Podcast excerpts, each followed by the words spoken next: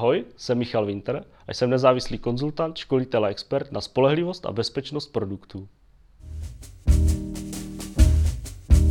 Milí přátelé, eh, dovolte, abych vás přivítal u dalšího rozhovoru z naší série Jak podnikají profesionálové a mým dnešním hostem je špičkový profesionál, expert technický, eh, specialista na spolehlivost a bezpečnost eh, produktů, Michal Winter. Michale, díky, že jsi Ahoj, udělal čas, že jsi přišel k tomu rozhovoru. Já jsem si tady vypsal ze tvojí stránky, co děláš, asi bych to nezopakoval z paměti, přes 13 let praxe a elitní reference jako expert na spolehlivost, zejména v železničním, leteckém a obraném průmyslu.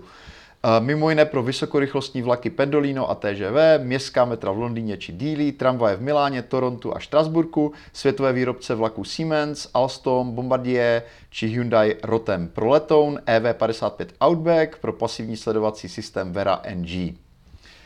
Uh, takže jak se člověk dostane k zakázkám na takovýchhle projektech a co vlastně náplní tvoji, tvoji práce? Jako, tak... Samozřejmě známe ty značky, ale ale co, co děláš ty?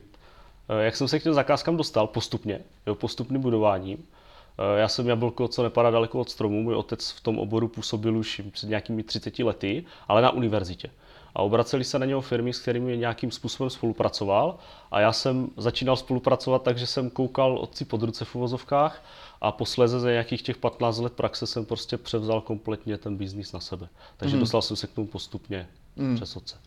Uh, on teda působí jako v akademické sféře, ano. ale ty jsi vlastně první na volné noze, takže jak, eh, jak, eh, jak bylo tohle pro tebe těžké jakoby nějak udělat ten krok jako tímhle směrem? Jo, díky za tu otázku. Já jsem po absolvování vysoké školy uh, studoval doktorské studium a při tom doktorském studiu jsem začal pracovat pro firmy a tam jsem se dostal jako do dost zajímavé situace s pětním pohledem, kdy jsem mohl dělat a měl dělat vědeckou práci a Přitom jsem mohl dělat na zakázkách za peníze a za docela dobré peníze.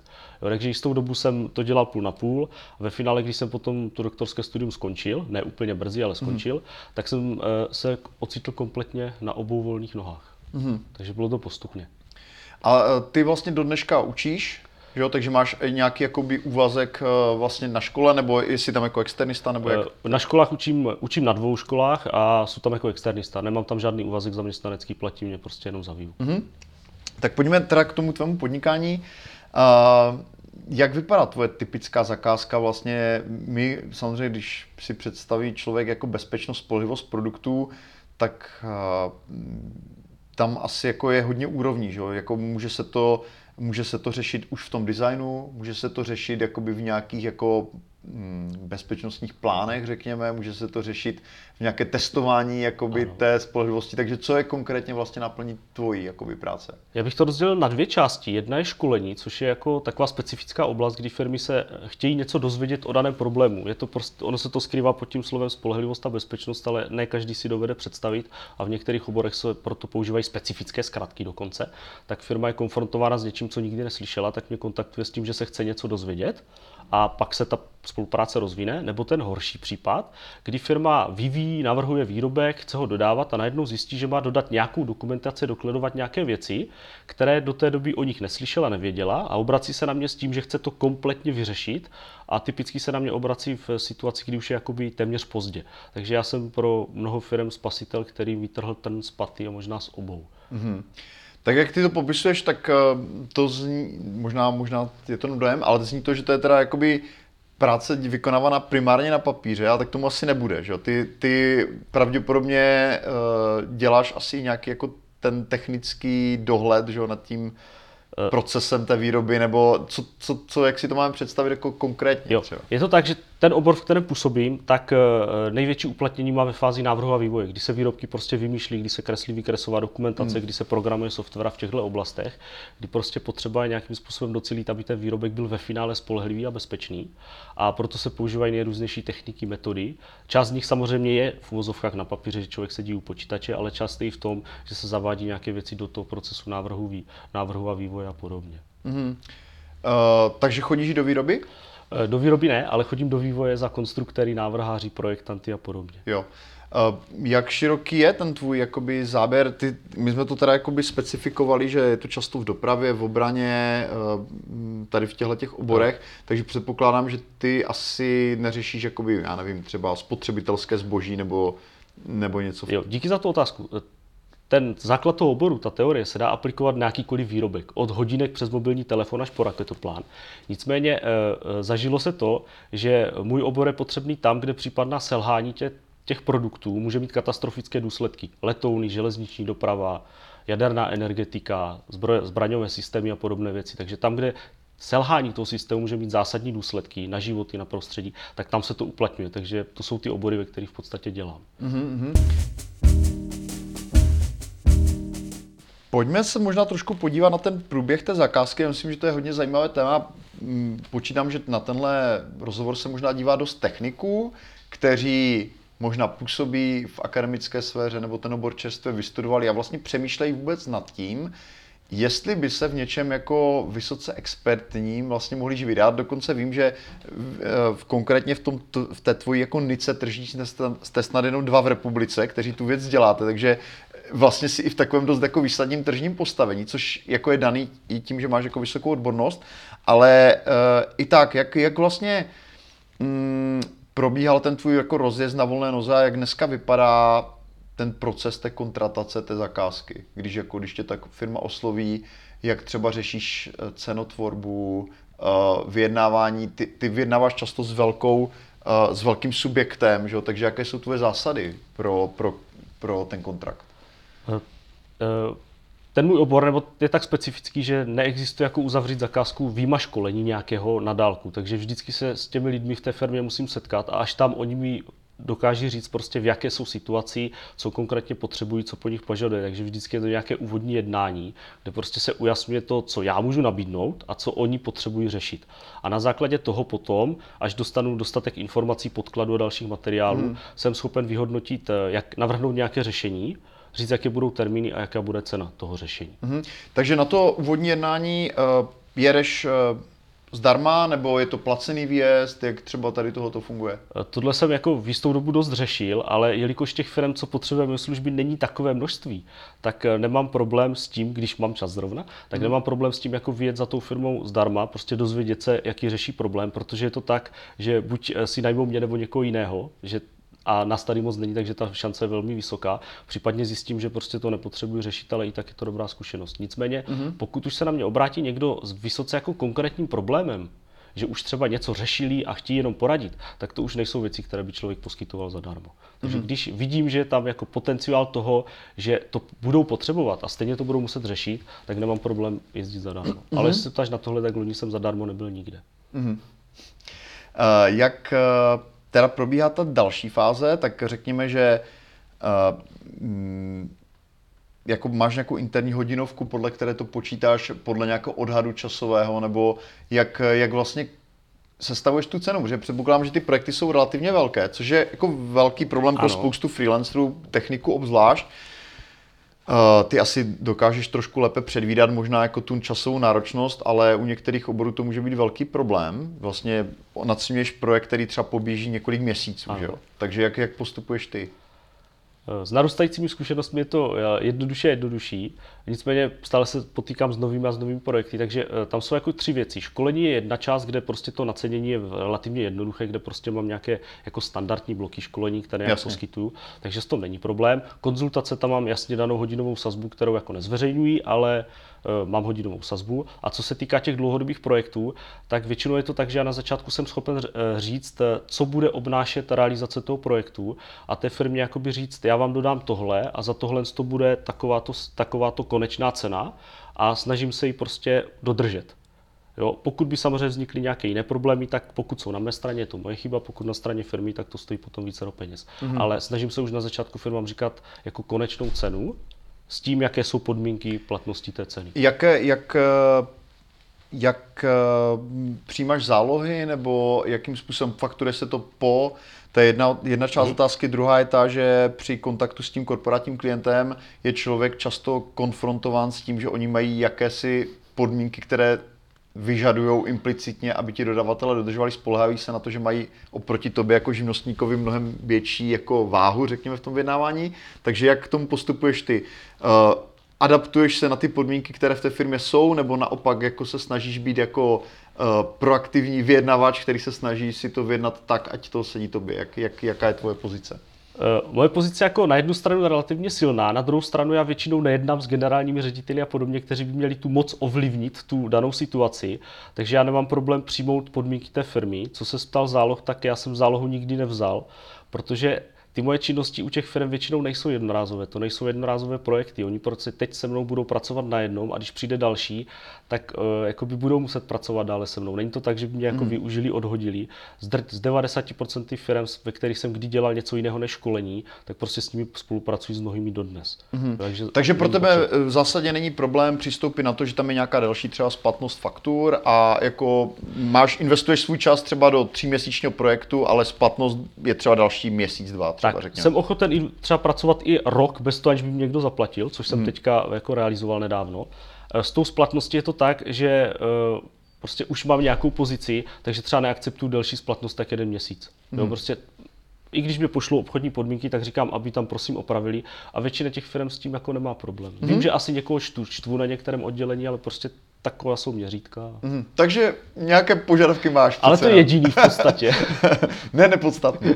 A tak to je, to je, to je, to je skvělé, že jsme to takhle upřesnili. Eh, pojďme na, ještě na druhou část té věci. Eh, ty vlastně vstupuješ jako externista do týmy, do, pardon, do, eh, do firmy, kde je poměrně hodně vztahů, lidí, kteří rozhodují jako o různých věcech. Často ten rozhodovací proces může být hodně složitý.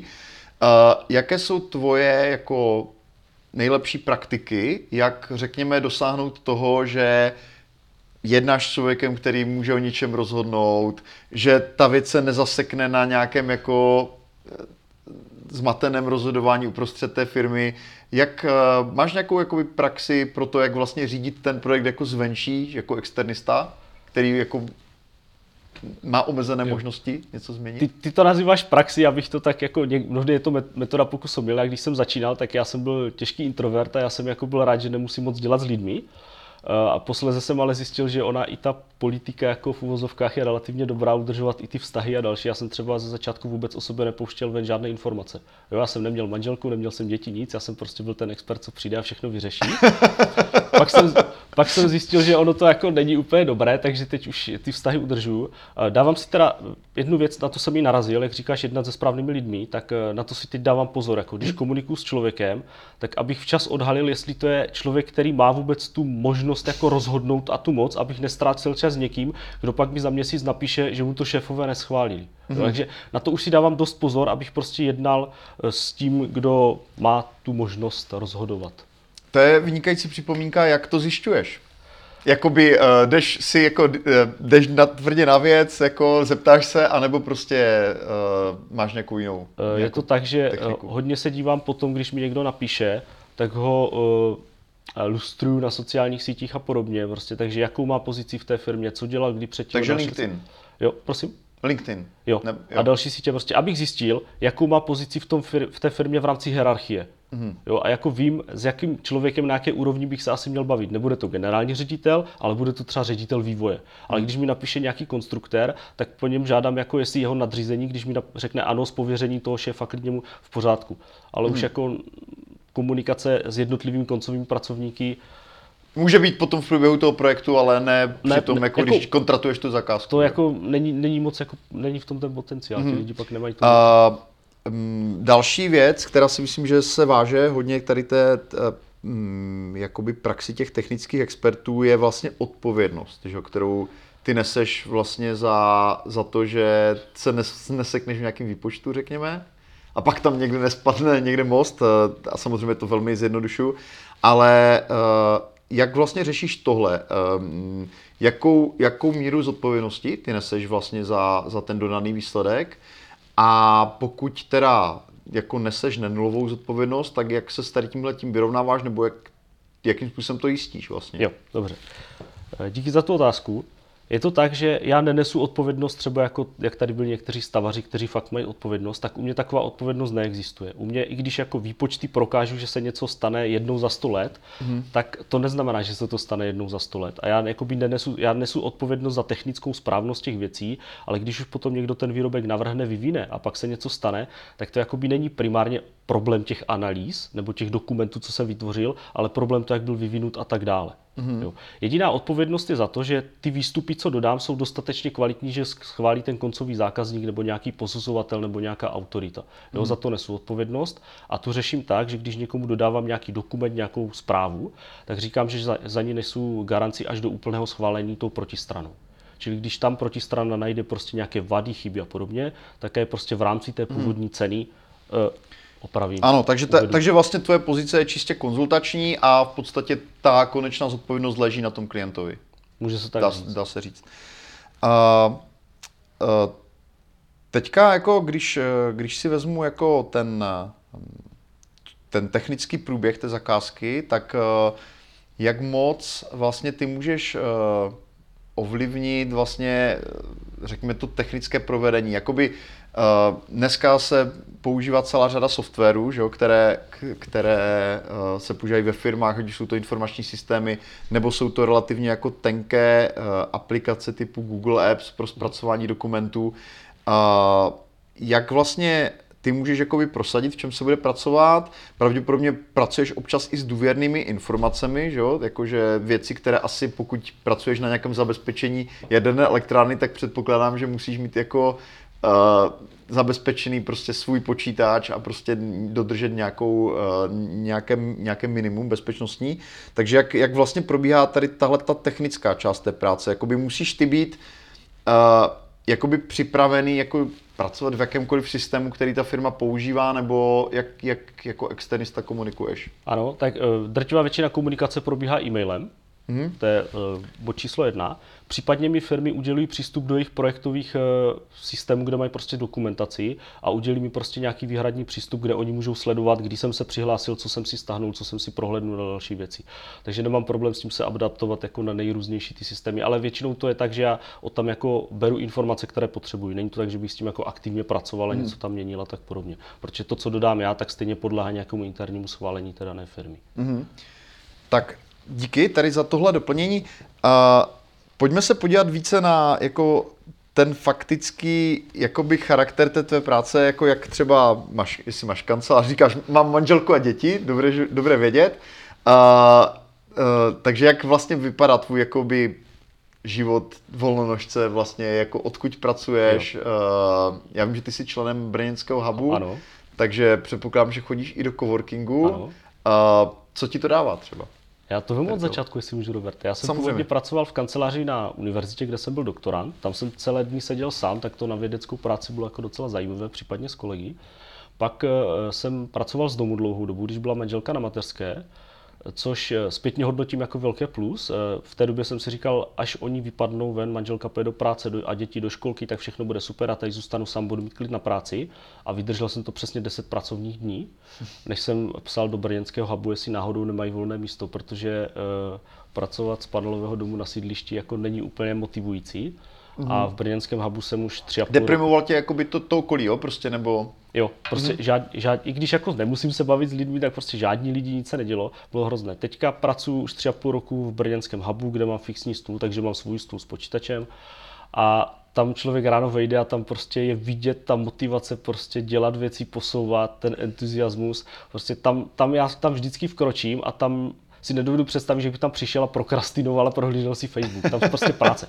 Takže dřív jsem si říkal třeba, že nestuduji vysokou školu, abych stával před čestou a podobné věci a myslel jsem si, že na volné noze znamená, že si budu pracovat, když chci a chci. A teď mám tvrdě, striktně stanovenou pracovní dobu, kdy pracuji protože musím odvést děti do školy a pak můžu začít pracovat a pak mám omezený ten čas, kdy se mám dostat domů, takže o to jsou efektivnější. Mm. Takže co mi přináší hub, prostě motivaci, inspiraci a samozřejmě 100% špičkové zabezpečení. Prostě když potřebuji s někým jednat, tak ho můžu uvést do prostor, které odpovídají tomu úrovni té jednání. Mm. Toho jednání.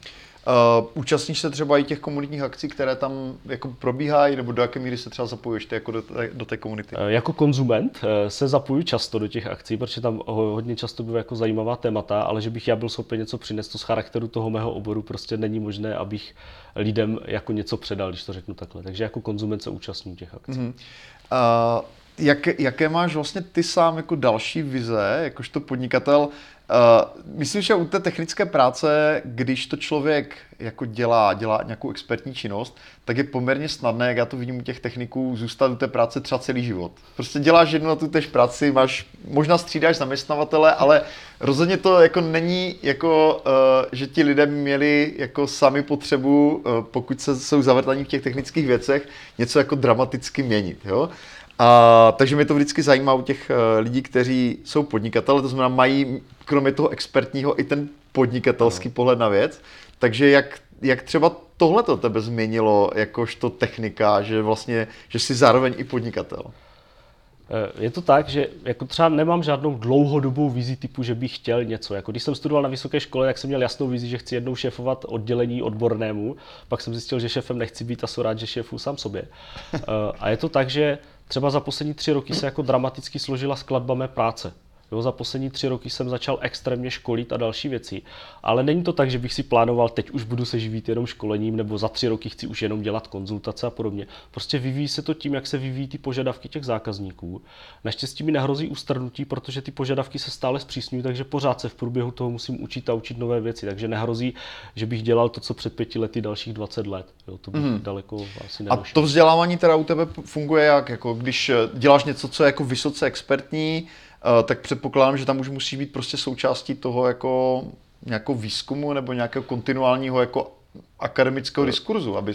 Neřekl bych, že musí být součástí výzkumu, ale eh, většina těch věcí už je jakoby jakoby top, takže sám používají ty nejnovější technologie poznatky. Tím, že jsem studoval předtím doktorské studium, tak jsem se naučil hodně pracovat jako s informacemi, s vědeckými články a s knihami.